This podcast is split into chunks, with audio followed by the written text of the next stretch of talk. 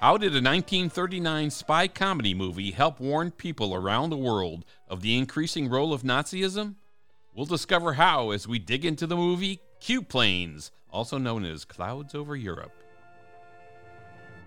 Hi, this is Dan Silvestri and Tom Pizzato of SpyMovieNavigator.com. Join us as we're cracking the code of spy movies. Today, Q Planes. Tell your friends about our podcast and give us a five star rating in your favorite podcast app. All right, we have a winner of our first giveaway for the DB5 keyring. This was the leave us a voicemail giveaway that we did. Whee, Steve, Tom- all right. Steve Tomlinson from Canada. We also know him as Eddie. He's our first winner. Congratulations, Steve. Let's hear what he suggested as a topic for a future podcast. Hi, guys. This is Eddie from Montreal, Canada. I just wanted to say I really enjoyed the podcast, especially the recent episodes about No Time to Die. Uh, it's been more than four years since the release of Spectre, so may, maybe something you might uh, want to consider discussing is the entire story arc of the Daniel Craig Bond films and how that story arc is such a radical departure from the rest of the Bond canon. All the best and keep up the good work. We like that topic. One we'll work on and release as a lead into the November release of No Time to Die. So let's get back to the movie Q Planes. This 1939 British spy comedy movie stars Ralph Richardson as Charles Hammond, Laurence Olivier as Tony McVeigh, and Valerie Hobson as Kay Lawrence. It was directed by Tim Whelan. Interestingly, this movie has been called a spy comedy movie, and while there are comic gags going on the whole time, it's really highlighting not much more than six months before World War II that the Nazis were something to be dealt with and should be taken seriously. The British were already believing this, but the American release of this movie, called Clouds Over Europe, was probably to open up the eyes of the Americans who had not been taking Nazism very seriously up to that point. Now, if you look for this movie online and you go to IMDb, it's under Clouds Over Europe. If you go to YouTube, it's under Q Planes. Okay, so that's good. Now, there's different openings in both of these versions of the movie, though, right, Tom? The opening of the American version of the film, Clouds Over Europe, was originally more sinister as it started off with pictures of scenes of London and an announcer advising what a difficult time the empire was having with safety and trade as clouds of war appeared near.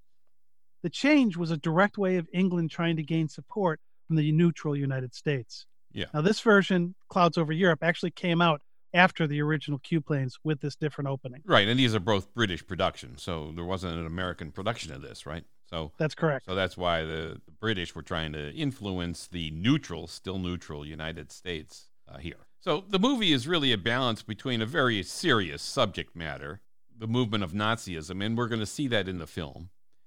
And it includes high tech gadgets in a 1930s film, which is you gotta cool. love gadgets in a spy movie. Yeah, and this is some big stuff in a 1930s film. And yeah, of course, pretty cool stuff in this thing. As Thomas says, there's some comic relief here, especially with the one one character, Major Charles Hammond, played by Ralph Richardson. Uh, this kind of gives us a little break every now and then, kind of like Bond films, where you get a little quip here and there that kind of breaks the tension and so on. It gives uh, us as a viewer a little a little relief from the tension and, in the movie. And speaking of Bond, there's actually an actor in this film named Ian Fleming. Yeah, that was funny seeing that. That was cool. It's not. It's obviously not the James Bond Ian Fleming author. It's a British actor. He actually was in over a hundred British films, and played Doctor Watson in a series of the Sherlock Holmes movies in the 30s. Yeah, in the 1930s. That, that was fun to see that. A couple of other things too that before we get into the plot and unfolding of the plot of the movie. According to IMDb, Patrick Macnee admitted that his portrayal of John Steed in The Avengers was in many respects based on Sir Ralph Richardson's performance as Major Charles Hammond in this movie. He plays a very classy, dapper man here who almost is always carrying an umbrella. So that's pretty cool. Yeah, that is. You got to like it when somebody takes what you did in a, in a movie and says, "Okay, I'm going to kind of base a lot of what I do with my my acting of this character based on what you did in your movie." Yeah, that's so, a really high praise. So here, a movie in 1939 is, is going to impact a TV show decades later. Also, one of the one of the writers for this was Jack Whittingham. Okay. Now, this is 1939, right? Yeah, we we know Jack Whittingham, right? If you're a Bond fan, you kind of know about Jack Whittingham. This was his first credited screenplay, so we know this story of him with relation to Ian Fleming and Thunderball. After collaborating on the story with Kevin McClory and Fleming, Fleming wrote the novel Thunderball and credited only himself. and there was Oops. lawsuits. That was a Fleming. mistake. Yeah, and it was finally settled a long time after. But anyway, here's Jack Whittingham in his first credited screenplay. And in a nod to future spy movies, there's a sign on the door of the place where the police first meet Major Hammond, and it says Eastern Importations Company. Now, Ian Fleming used Universal Exports for the first time in his second book, Live and Let Die, which was ex published in 1954. Right, but exports was singular, not plural. Uh-huh. In Moonraker, it's Universal Export Company. And then starting with Dr. No in the movies, it's all plural through there. But you also see in other spy movies, you, you'll see, you know, something export or import company Mhm. as kind of a cover for whatever they're doing. Yeah, that's pretty cool. And then there's also, like Tom was mentioning before, there is some comic stuff in here again. There's two running gags in this movie helping solidify this comic element to it. Major Hammond is constantly misplacing his umbrella. We see later he has a lot of them. He has a lot of umbrellas. yeah. And after each event in the movie, Major Hammond calls a woman named Daphne to postpone a date. He often calls long after the date was supposed to occur, uh, and she tells him that she has something very important to tell him, and we never know what that is. So these couple of Well, you find out at the end. yeah, yeah, we we'll We're not going to give it away, but you find out at the end. Yeah, yeah. So these things are running through the whole movie. So it's kind of fun. Anyway, Q Planes is a movie definitely worth a view. It's only about 78 minutes long. It's available for free. Uh, we we have it on Amazon Prime here in the U.S. and it and other places you could find it for free. It's a unique early spy comedy movie, maybe the first spy comedy movie, but it is more spy than comedy, dealing with a very serious topic. And if you are a spy movie fan, you got to see Q Planes because this film does have an impact on future spy movies, especially some Bond films and maybe even Mission Impossible. Q Planes is about the British developing a supercharger for their warplanes in 1939, just before World War II begins. The development of the supercharger is top secret and must be tested on plane flights. So they actually go, have to go out and do this. They must keep the supercharger information and the device itself out of enemy hands. And so these tests are done secretly, top secretly. So this is the setup for the movie. And the supercharger itself is something called a MacGuffin. We've talked about this before. Most spy movies, especially Hitchcock movies, have a MacGuffin. The first one I can think of is the 39 Steps uh, in the movie with the same title. Then many spy movies from From Russia with Love to the Mission Impossible movies use a MacGuffin. So the MacGuffin is the thing in the movie that's really what everybody is after, but doesn't really do anything for the plot itself. So in this movie, it's the supercharger. We never see it. We don't know exactly what it does. It looks like Yeah. it's going to make a plane go faster, but Okay. you don't see, you never see it, and it really doesn't matter. The thing, the supercharger being there, is the important point, and everybody has to go after that. Yeah, it So- need- yeah, it offers what the needed focus to the action because of it. Whatever this thing is, that's the whole focus of the movie.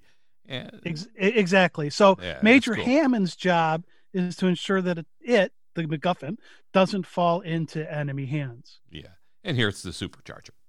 And here, yep, exactly. Okay. So Major Charles Hammond, he's from a British intelligence office, is assigned to the case to see what's happening. Test planes have disappeared with sensitive equipment, and they can't afford for the supercharger to be aboard these missing planes. There's been no debris found, so you've got planes that have gone missing, and there's no debris.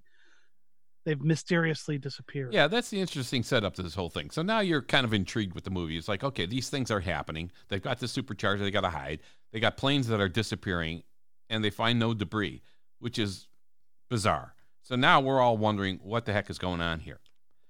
This guy, uh, played by Laurence Olivier, Tony McVane, is one of these test pilots. And he becomes suspicious, as does Hammond, as to what's really happening here to these planes because they can't find any debris from the crashes. So they find out that there's a mole working for Barrett and Ward. They're the plane manufacturers. Ah, so now this whole thing is becoming spy like and very interesting to see what's going to happen next. Now, Q Planes is an odd name for a mov- movie. I mean, there actually is a Q branch in the British intelligence services, and I'm thinking maybe these Q planes with the super secret supercharger is a product of Q branch, much like the Q boat was in The World Is Not Enough. But that, that's that never detailed. Fun. That's That never, boat was fun. yeah, that's never detailed here.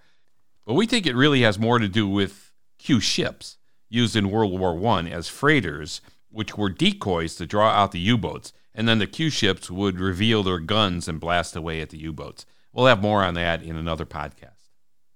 All right, so let's kind of go through the movie, kind of almost scene by scene. Then we've given the premise of the movie. Let's kind of go through scene by scene and talk about how it opens up and keep going. Okay. It And and it really opens with a really weird scene with Charles Hammond is found uh, in an office of the Eastern Importation Company on a couch, and the police barge in. Yeah. For some reason, he fakes amnesia, and they finally clear it up that he's Major Charles Hammond working on some sort of British intelligence, but not until they got him to the police station. Yeah. Was he faking it because he was drunk? Or was it, it? It almost seemed like they he was drunk and passed out from drinking or something, and they didn't want to. I don't know. Yeah, it, it was unclear. figure- It, was, weird. unclear, but Yeah. I think part of it was it showed you he was quirky. Yeah. he okay. definitely is quirky. Yeah. So he's assigned as an undercover agent to the manufacturing plant of the planes, Barrett and Ward, to find out what might be going on from the inside. And then at the 857 mark of the movie, it is said, unofficially, of course, you understand, I'll give you every facility, but if he finds you out, you're acting against instructions. Mm. Boy, where have we heard something like that? So this is his boss, Charles's boss, talking to him about the mission he's being put on. Yeah. And that really brings us back to the Mission Impossible TV show and the movie series. As always, should you or any of your IM force be caught or killed, the secretary will disavow any knowledge of your actions. So, did this line in Mission Impossible get its birth from the movie Q Planes? Well, here's the interesting thing too is now this is this is 1939, so it may be it may very well be what you just said, but in 1959 movie too, Operation Amsterdam, there's a similar line to all of this, and the guy, the spy, is going off to Amsterdam, and and he's told if caught, we cannot help you. So it's been used twice before Mission Impossible got around in the 60s. So maybe these one or two or both of these have influenced Mission Impossible. And I love Hammond's response. Hammond's response is rooted in the real world events as well. He replies to the order with the phrase, the Nelson touch. Oh yeah, which is bizarre because I didn't know what it meant. I didn't know what it meant, but it was one of those when I heard him say it, I had to look it up because I knew there had to be some significance to it. Of course. So the term the Nelson touch has its roots back to Admiral Horatio Lord Nelson, the British naval commander in the late 18th and early 19th centuries. Okay. He had a signal. England expects that every man will do his duty. And during the Napoleonic Wars, Nelson outlined his plan of attack for one battle, which he termed the Nelson Touch. Hmm. This plan became an order which was issued to the fleet, and it involved crushing the enemy, not just crippling him. You had to crush him. Okay. The enemy's line was to be broken in two places, with massive confusion revolting from these penetrations. Now, that doesn't really seem to fit what Hammond has been given as a directive. Yeah, I was just gonna say, well, geez, how, how why is he saying the So- Nelson touch? So I've read a few different articles that have different interpretations on this term. Uh, they all agree it started then, but it kind of morphed over time. Okay. And Nelson himself used it on more than one occasion. So initially it was about the plan for the sea battle. However, it later changed to mean his leadership style. Lexico.com defines it as a masterly or sympathetic approach to a problem. Okay, that makes a little more sense then. So it's it's fun to catch these these phrases from a movie Yeah, that's from 70 years ago and go like, where did that come from? yeah, and, and it's it's easy to miss and- these things as they're going as the dialogue's going. It's it's easy to miss this subtle stuff. But it's really a real world kind of uh, intervention into this movie. Yeah. All right, back to the movie. Yeah. All right. There's these test flights going on with sensitive equipment aboard. And we don't know what the other sensitive equipment is, but there was sensitive equipment aboard these test flights, and they're secret. Hammond brings someone to the airfield and receives a note that says, Supercharger is enemy's objective. They may know of proposed flight from secret agent here. Whoa. All right. There, there's a lot in that. Yeah. So now we got to figure out what what's really happening here. So we know there was no debris found. We we know all of this other stuff going on, but now we know there might be an agent working somewhere here who's tipping things off or something. We don't know, but this note was now the setup really for the rest of the movie. And really verifying that there's an enemy, that it's not a Yeah. It's, it's problem with the planes or whatever. Yeah. Well, we, we don't know exactly what's happening yet, but we know that the enemy is aware of the proposed test flights. And though we don't know who the enemy is or who the secret agent is who is working on behalf of this enemy. That's why they're secret. Yeah, that's why they're secret. so this scene gives us a clandestine message exchange and tells us the plot. The message exchange is done using a note wrapped around a cigarette, following the classic "Do you have a cigarette or a light?" that we have seen in, in a lot of spy movies movies, right? seen that, right? Yeah, spies trying to talk with each other in code. Uh, This is like I don't know, a lot of movies. Pretty much most of them. The spy will give in from the cold. Mission, the Mission Impossible. Mission, Mission Impossible, numerous. uh, Bourne. Bond films too, and Bourne, Yeah. yeah, lot, lots of stuff. But hey, in real life, spies do this kind of stuff. So there's this cafe on the base where the pilots and navigators and other personnel hang out waiting for their assignments. This Tony McVeigh, played by Laurence Olivier, wants to take the next test plane up, but the crew is going to be selected from lottery. So they wait. McVeigh, meanwhile, is talking to this new waitress behind the counter who asks him, Hey, there's going to be a test flight today, isn't there? Just a rumor, he says. She asks, Who's the pilot? He retorts, How do I know? She mentions a crew that was lost. Hmm. The waitress was played by Valerie Hobson. She was also in The Spy in Black, which was also released in 1939. We'll be doing a future podcast on that. We're waiting to be able to the coronavirus pandemic mess to clear up because we want to go actually look at a U-boat in a museum here in Chicago before we do that podcast. But Valerie Hobson, she's cheeky, she's pretty, she gets what we now call I call it sexually harassed by the customers. I mean, it's amazing how rude guys were to women back then. Kind of like the early James Bond films with the cracks that Bond gives to women as well. Yeah. And it ends up she's Major Hammond's sister. Yeah, that's interesting, and she does a terrific job. She actually is is pretty damn good at what she's doing. Oh, in- she- in this- she's really good at it. scenes She's in. She's terrific. So the, these, these crews are sitting around the coffee shop waiting to hear who's going to be selected for the for the next test flight.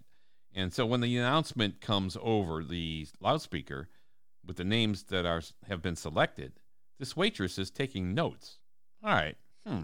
Now we are looking at her thinking, what what is she doing? She's asking all these questions. Now she's taking notes. She wasn't taking somebody's food order or anything. She's taking notes as the announcement's going on. Could So- she be the mole? So now we're thinking, "Oh, wait a minute. The note, secret agent, some mole. Hmm. It makes us wonder. The crew for the next test flight are called for duty. And when I hear something like this, I actually try to listen for the names they use to see if there's some significance to the name. Okay. Oftentimes it's a crew member or something like that. And unfortunately, with the older films, they don't give you the, the long list you get out of today's movies in terms of who the crew was involved. So I, I looked up the first name they called was a guy named John Peters. He was the lead pilot. There is a John Peters who was appointed a member of the Continental Congress in 1774 for the formation of the United States, but he refused to take the office's oath of secrecy.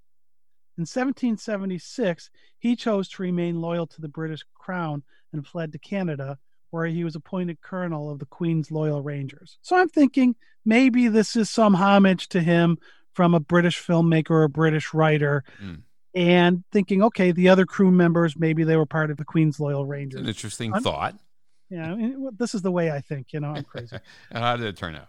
it did not turn out well because looking at the ranks of the Queen's Loyal Rangers, at least that I've been able to find, Yeah. there was no Jay Nichols, R. Mackenzie, or G. Scott in their roles, and those were the names of the characters that were the next three people that were part of the crew that were called.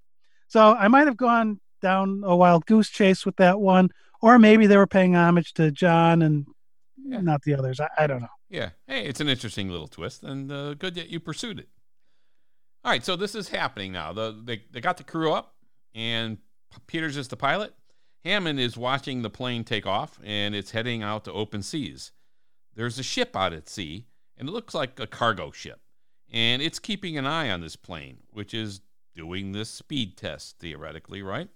Remember, the supercharger is the test, and the warning note to Hammond is in our minds now.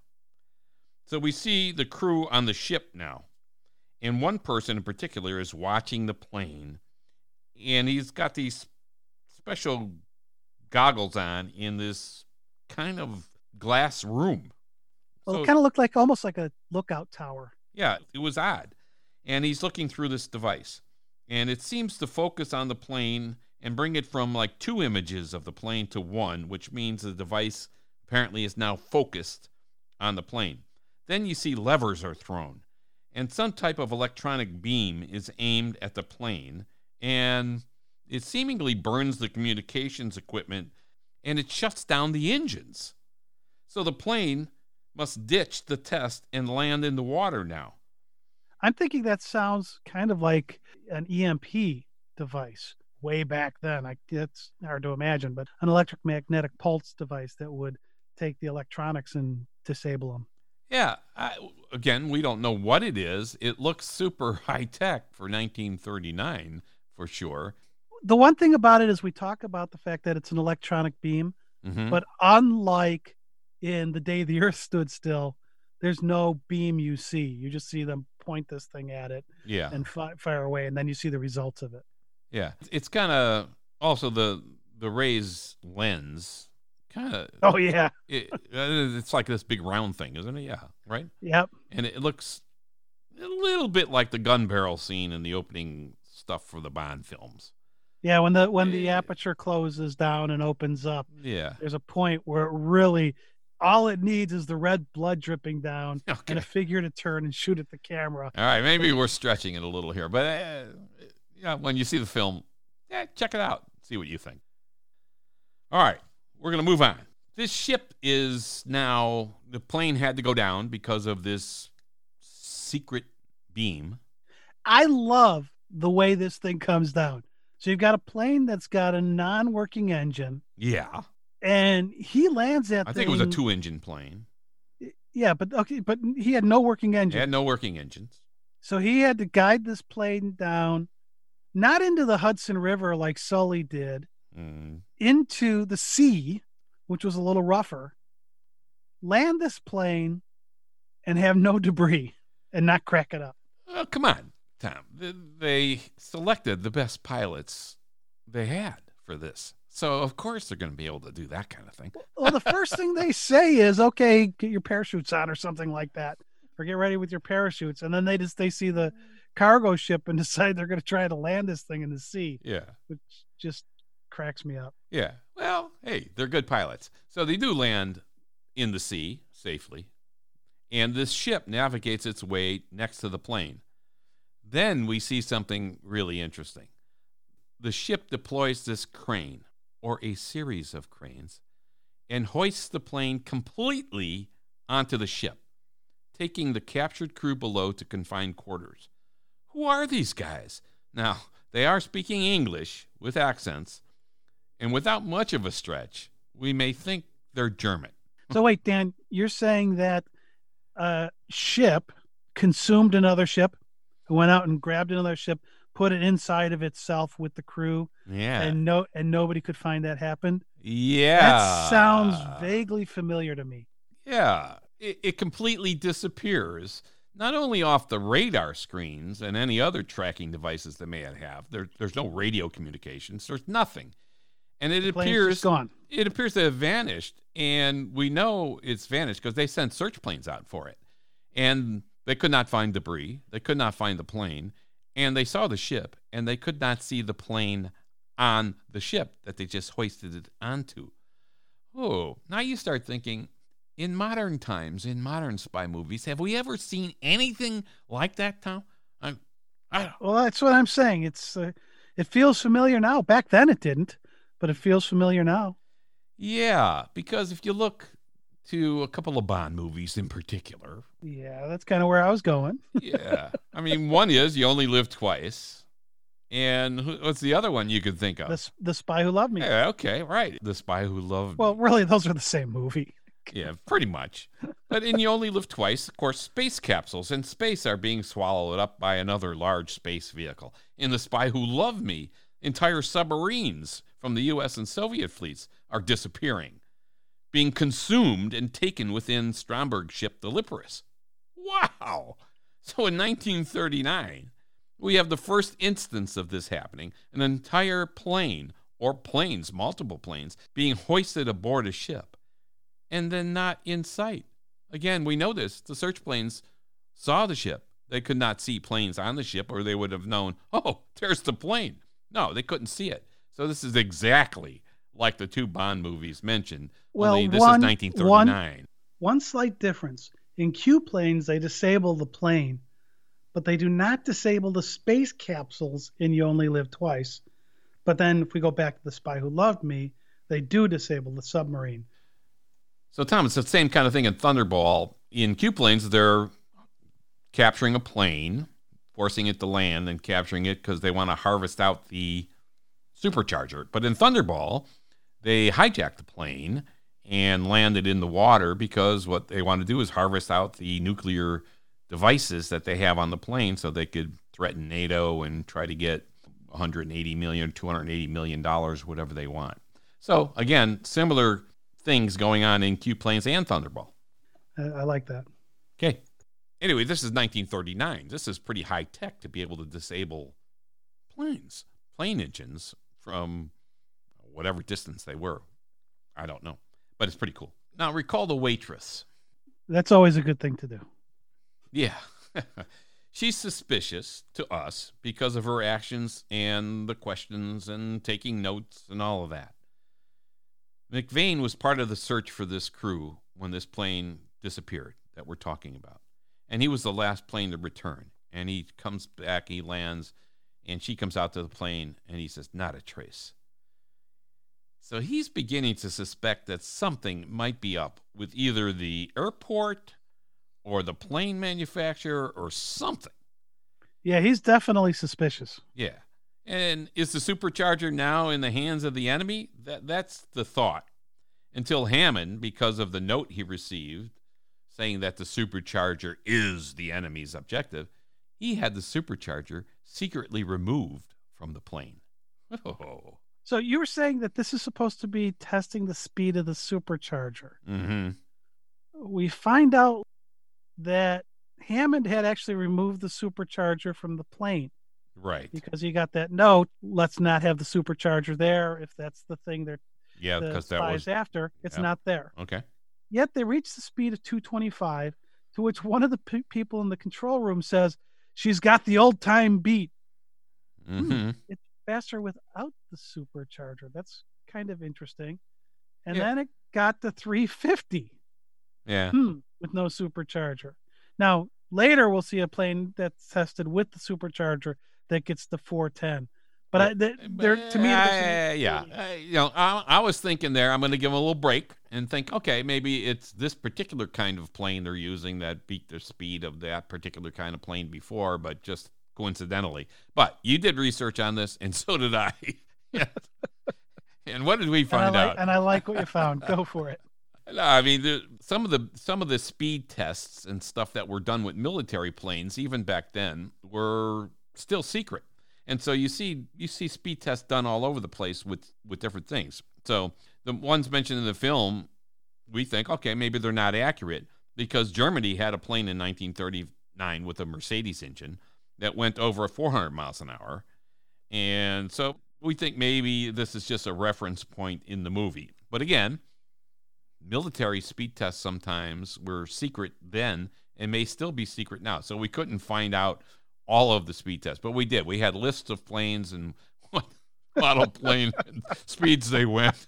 Okay, this is a little too much research, but anyway, we, so it's maybe just a reference for a point. comedy spy movie. just a reference point in the movie. All right. Right. Another reference point in the movie here. Somebody says the bearing is 17,000 meters south by southwest. And actually, there's no direction on a compass south by southwest. And it just cracks me up. They use that here, a, a bearing that doesn't exist. And then the movie North by Northwest, 1959, 20 years later. North by Northwest doesn't exist on a compass either. Yeah. So I don't know if this south south by southwest reference had any bearing at all to north by northwest, but it's really interesting that neither of these movies used real directions, and that's such an easy thing to get right. yeah. But again, there may be reasons why they did it, which we do not know. North by Northwest, actually, we dug into that a little bit. We have two podcasts out on the movie North by Northwest, which is pretty fun. That's a great movie, too. So check those podcasts out in the meantime. So when McVeigh lands the plane after the search, the waitress comes out to see him while he's still in the plane, which actually kind of cracks me up. Yeah. How'd you get out there? Yeah. In a moment, he discovers that she's actually a reporter and is feeding her editor the story about the planes, the crews, etc., which really kind of makes McVeigh a little upset.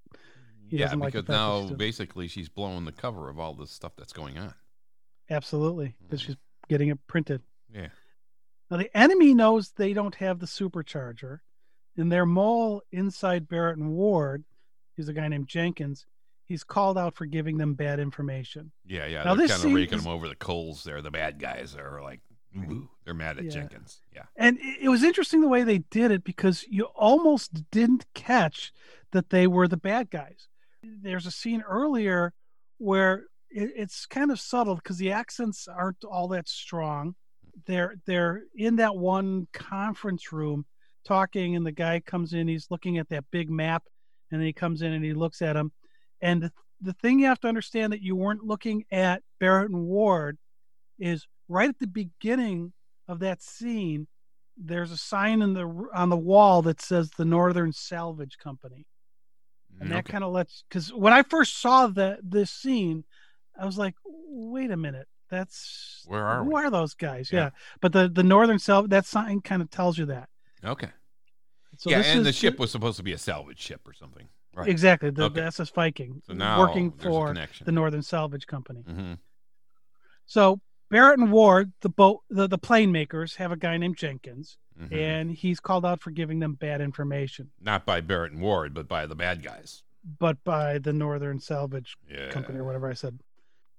They actually think that Jenkins is lying to them because the Viking is expensive to operate and they risk their lives for nothing because the supercharger wasn't there. Yeah. Now the Viking, the SS Viking, is the ship. This this kind of salvage ship, but the ship that we thought looked like a cargo ship or whatever that picked the plane up earlier and put it aboard.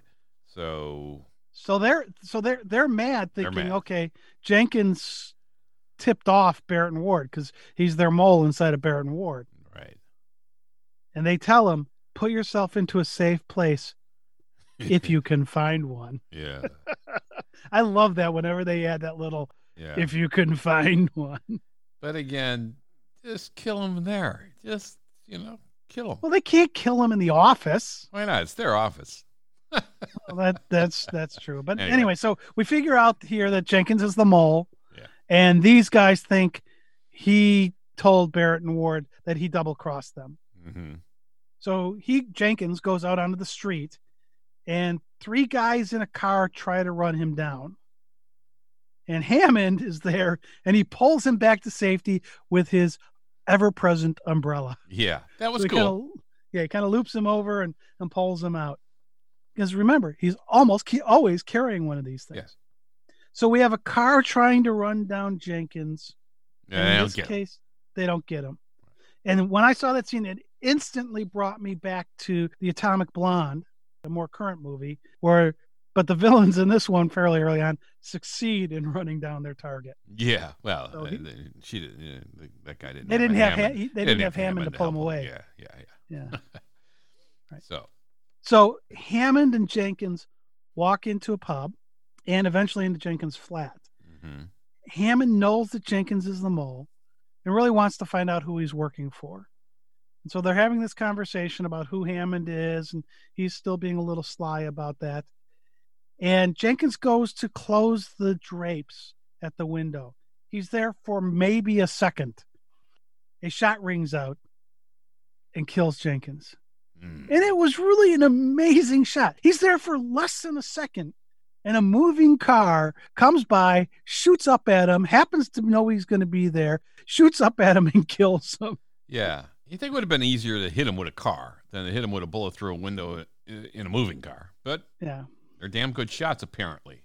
But this is going back to your, you know, don't don't do it out in the office. Just shoot him right now. Well, they did shoot him. Yeah, I, they thought he was about to talk, maybe, and exactly. And so before he disclosed who the organization was, the bad guys, they thought, okay, kill him. But there's confusion about this. Yeah, the scene. I mean, the scene switches back to the big bosses of the on the enemy side, the salvage company, Yeah. and they didn't want Jenkins shot, or they didn't want Hammond hurt either. The Baron wants to restore confidence. Yeah, I didn't understand exactly what was going on there. They tried to kill him twice, Yeah. yet they're saying, hey, we didn't want him killed, and they didn't want Hammond. Well, by having him Killed. killed, they couldn't find out what actually. I mean, the trail ended there. I mean, it was there- this just poor communication with the shooters and the guys trying to run them down the car? I didn't Well, understand no, this part I- that well. Yeah, I th- so to me the Baron was like the big guy, and he wasn't in any of those earlier meetings. Mhm. So I think that the lower guys were like, "Oh, take care of him," and the Mhm. Baron was like, "No, we want to restore confidence. We wanted to not let anybody know that we know something's up. Mm, yeah, because they we want them wanted to do another test." Yeah, right. I, I get. All right, so that, that's maybe why they their motivation was okay. We got to keep this on the QT here because we gotta we gotta still get the supercharger. Which is why they then had to do the next thing, and that happens in the next scene. Mm-hmm. All right. So in this next scene, the newspaper articles continue to play a vital role here that she's writing and feeding her editor. Hammonds meets with Barrett, and he talks about these two planes that have gone missing. Jenkins, who sold secrets, is dead. And the secretary comes in with an article that says, oh, debris of the missing plane has washed up on the shore. This is what the article says in the newspaper. So now, wow, if this is true, then this is an accident. The planes have crashed or whatever, and it's all accidental. There's no enemies out there trying to steal our secrets. This is Yeah, what see, there's a debris Barrett's- field. We found it. yeah, this is what Barrett starts thinking. So for a moment, we, the viewers, are wondering debris? Wait a minute. We saw what happened to the planes. Yeah, where'd the debris come from? Yeah, we saw the ship grab the planes and put them aboard. So uh, Barrett is, is thinking Hammond is wrong now. And Hammond's boss now is getting incensed. Wait, wait, wait, wait. You said Hammond is wrong. One of the themes through this thing throughout is Hammond always says, "I'm never wrong." Yes, that's true. That's another good thing that One of the comic little movie. relief things they do. Yeah, He even does a little song almost at one point. Yeah, he's it, it- that is a good little thing here. So his boss, Hammond's boss, is thinking, okay, man, you screwed this thing up. Now you're pissing off everybody. So he wants Hammond off the case and reassigned to, I think he says Palestine or something, and, and get him out of here. But Hammond does some of his own investigating, and again, he's kind of like an agent gone rogue. Oh, we've never heard of that before. 1939, though we may not have. So anyway, here he is. He's he's he's doing his own research, and he finds out the debris event- that eventually washed up. That there was no evidence it had been in the water long, and the engines had been removed. Yeah, I love the way he says like, "And this knot has been cut." Yeah, he's examining the debris in person. So now you think, okay, so now he's onto something. Again, in between all this, he cancels another date with Daphne, and there's our little comic. Ha ha ha! Oh, you're you're a funny guy, Hammond. Uh, Well, and, and it's funny the way he does it because he's always like he calls her up and he's like, "Oh, I'm so sorry, dear." yes. And then again, bringing the way that men talk to women back then, and I'm sure you look beautiful and stuff. Yeah. It was just the way the way he said it. It was just like, boy, It- it wouldn't work right now. yeah, it was seamless though. His movement from one to the other, and in the beginning, you're thinking he's he's going to make a serious call. He's I got to make a call, you know, whatever. It's always to Daphne, and it's always to cancel a date or say, "Oh, sorry," you know, whatever. Uh, anyway, that's our little bit of comic relief that goes through the whole movie. So he he goes on an, another idea. He's got another idea here. So he starts researching the movements of this SS Viking ship for the past several months. And Hammond realizes here that the Viking is now heading to the new test flight area. Yeah, he wants this flight stopped. And it was really neat the way they do this because they go to where the ship's logs are, and they try to f- find where this ship has gone, and they know where other items have disappeared. You know, whether they're planes or whatever, where these other things have dis- uh, disappeared. Now, my so they yeah, my question here was, what? How do they know the new flight test area? I mean, Jenkins is dead, and where did they get this information? Or did Jenkins tell them ahead of time? So I'm I'm assuming I'm, Jenkins I'm told them assuming ahead he of time. told them. I'm, I'm assuming he told them ahead of time. Yeah, but anyway, Hammond is onto something here, and But so- but but the thing the thing for me though is, in 1939, how did they do it? They went and pulled out these log books, and they're having Yeah. a map, yeah, and yeah, they're trying to say, okay, where this was, he- they were on this date here, and this thing disappeared on the same date. yeah, yeah, They were here, and this thing, and now if this was in a movie, it would all be compu- on a computer. yeah, Somebody would sit down in 20 seconds, you know, 20 seconds, be done with it. yeah, Here, they're having to actually get out the map and try to figure out where everything is, and yeah. that It was almost like looking at a ship's log for. well, that's what they were doing. Yeah, I- mean, for tying- like passengers and stuff like that, like Yeah. we did at uh, in Ellis Island for the. My grandmother came over on a ship. We looked at all the ship logs and everything else. It was all handwritten then and stuff. So this, yeah, this this part is kind of neat in this in the movie because they're they're going through all this paperwork basically, and he's making the connections though. That oh, and you're seeing how they would have done it differently then and how you would assume it would be differently done today Yeah. So anyway, he wants this flight stopped, and you've got McVeigh at the airport ready to take off.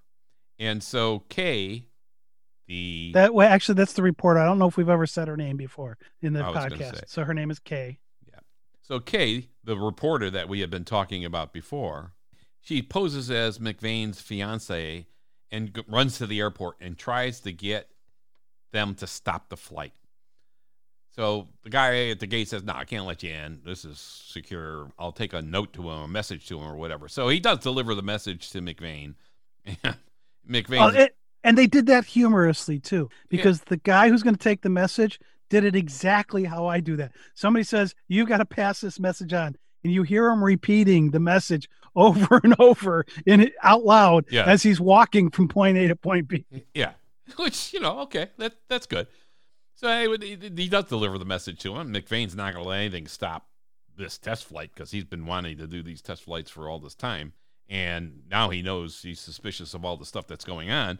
So he he's not going to do it. So he, she's posing as fia- his fiance. So he unscrews a bolt from uh, some kind of device, and it looks like a ring. and he says, "Here, go give that to her." And so and, and he gives them a message and the guy again keeps repeating the message Yeah. as he walks backwards So uh, I'm thinking that's that's his kind of a proposal right there, right? He's giving her a ring. It, it wasn't now he, she's pretending to be the fiance, so maybe he's like, oh yeah, she could have a ring, but he's like, so yet again in Hmm. another spy movie the- people fall in love in thir- in a day and get ma- get proposed to yeah, oh yeah, they fall in love quickly. I Yes. mean, of course, everybody falls in love with Bond, every woman, but Yeah. not not uh, but not not in the books actually. So we'll we'll talk about that another time. Anyway, the McVeigh, he, he's he takes off. He's like, But he's got a pistol with him. he- yeah, he's got a, he took, takes a pistol with him. I don't know if the other guys did or not, but he's got a pistol with him, and they're off the Welsh coast, and the Viking ship is tracking and targeting the plane. Ah, the plane gets hit with the beam again. The engines go out, and he's got to land in the water. Another perfect landing on an open sea with no debris. Well, this guy was probably their best of the best test pilots, Tom. I mean, come on. Of course he's going to land in the water. Jeez, give the guy a break here. Ah, yeah. Anyway, what's going to happen again? I want him on my as my pilot on my next overseas flight. yeah. Uh, the, the Viking ship hoists the entire plane aboard again, as they did before, but this time the supercharger is fitted onto the plane. He and his crew get thrown in with the others who were captured before. And McVeigh tells the crew this is kind of interesting, and I did not look this up, and I should have. He said Marconi was working on a ray when he died. He could he could this is what he's saying. He could cut a motor car engine from 25 yards, and these guys must have improved the range. I have to look up that Marconi thing. So they're they're locked up. These guys, the the two crews, and McVeigh leads the breakout by smashing the door with this large pole. And so I'm, I'm thinking, where was this pole before? I mean, why didn't these other guys break out of there before? But anyway, they didn't. And there's this huge shootout, a very James Bondish like shootout.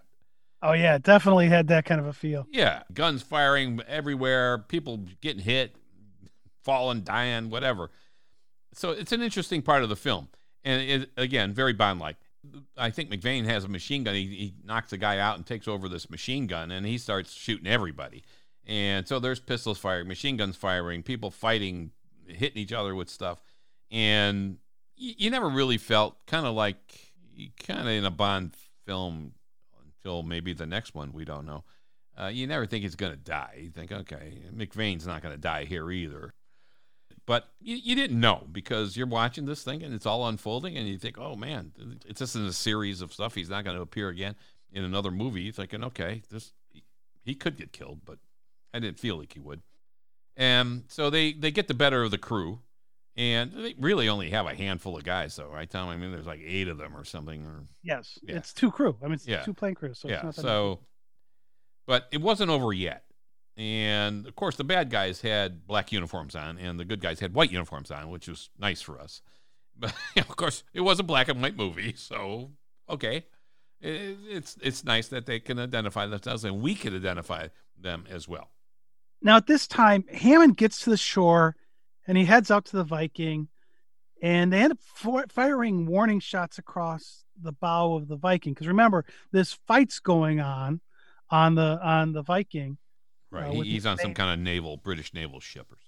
and there's a there's, there's a fight going on on the Viking itself, Right. and this naval ship is coming up to the Viking to try to see what's going on out there. The British naval vessel uses flag signals, semaphoring, to the SS Viking, sending them a semaphore message saying "stop," and there's they want them to to stop. The captain of the Viking, however, he was going full speed ahead. yeah, he's still and in he- charge. They didn't get to the captain yet or to the bridge.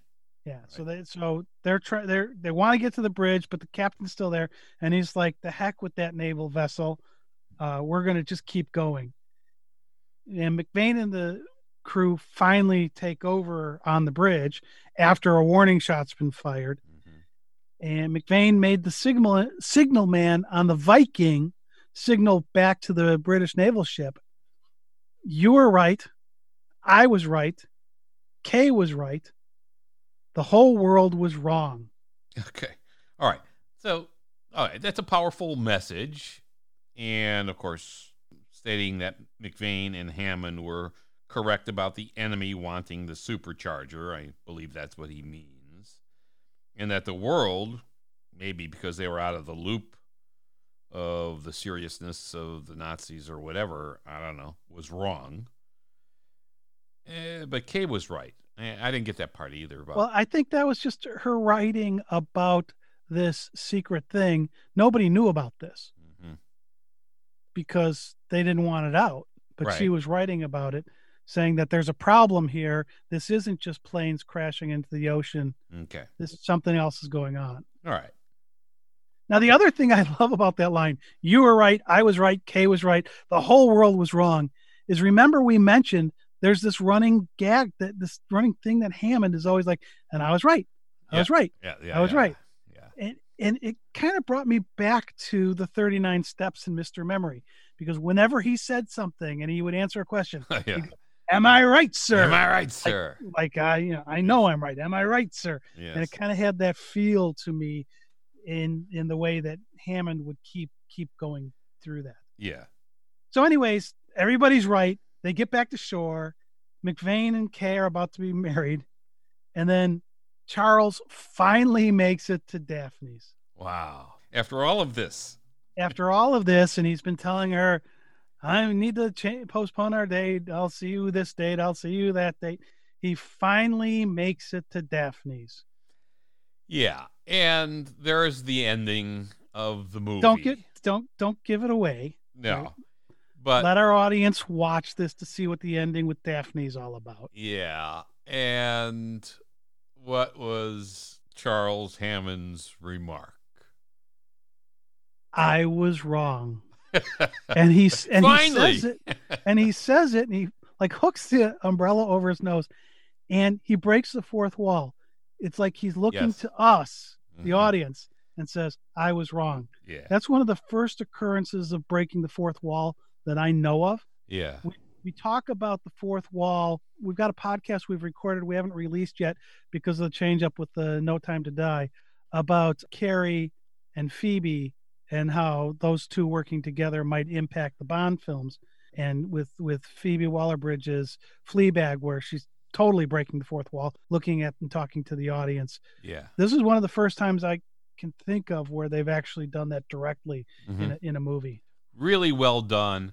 And again, if you look back at the entire movie, the technology talk is interesting. You got the supercharger, which was the target of the enemy, much like the Lektor in From Russia with Love or the ATAC in For For Your Eyes Only. A classic MacGuffin. Yeah.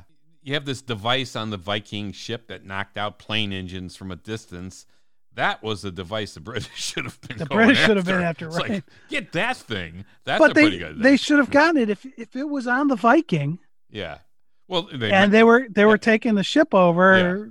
Now they may just go, "What the hell is this thing?" and not know. Yeah, I mean that that piece of technology would have been a valuable asset in the defense of any aerial attacks, dogfights, oh, bombing Oh, absolutely. raids, anything on the homeland.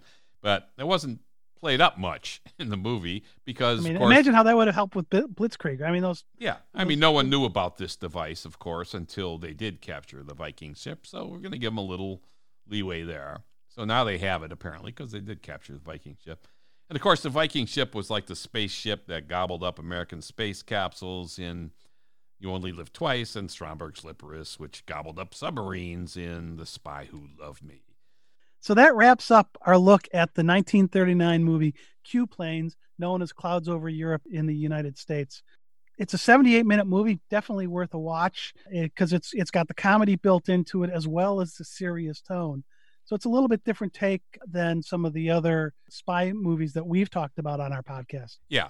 Tom and I will continue to record podcasts remotely as we're doing now during this whole COVID 19 crisis throughout the world. We hope you are all staying safe as we are trying to do.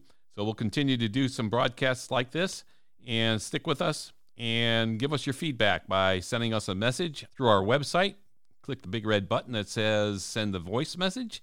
And we'd love to hear from you. We'll put you on our next podcast, maybe. And So- if you're if you're sitting at home during a shelter at home type of a scenario during this pandemic, and you watched a spy movie that you thought was interesting, go to our website spymovienavigator.com, hit that red button, and tell us about it. Yeah, tell us what Love you to, think. We'd love to hear from you, and we'd share that with other people. Maybe they could learn about a spy movie they haven't seen before. Yeah, tell us what you think we should be doing next, too. That'd be fun.